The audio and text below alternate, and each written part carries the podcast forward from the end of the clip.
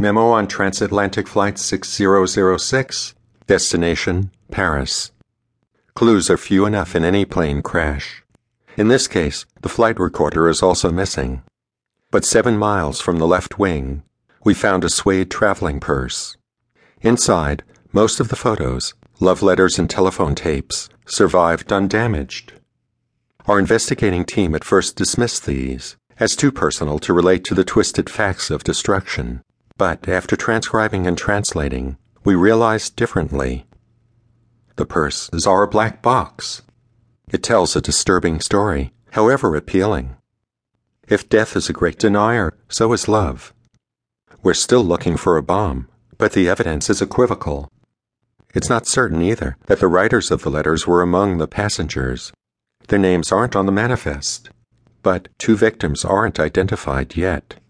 Was one on the ground? Was he the target? Was she carrying explosives? Answers are uncertain. Nevertheless, as close as this couple came to be, they hardly knew each other. Her innocence is sly, his humor revealing. Obsession and opportunity inspired their romance. Are they playing with us from the grave? Are we their death grin? Or was their love after all impossible? Did they disappear themselves deliberately? Are we being short sighted? Is the joke on us? We've yet to locate anyone who will help us to a conclusion. Perhaps the phone tapes and the long distance letters speak clearly enough. We need your opinion.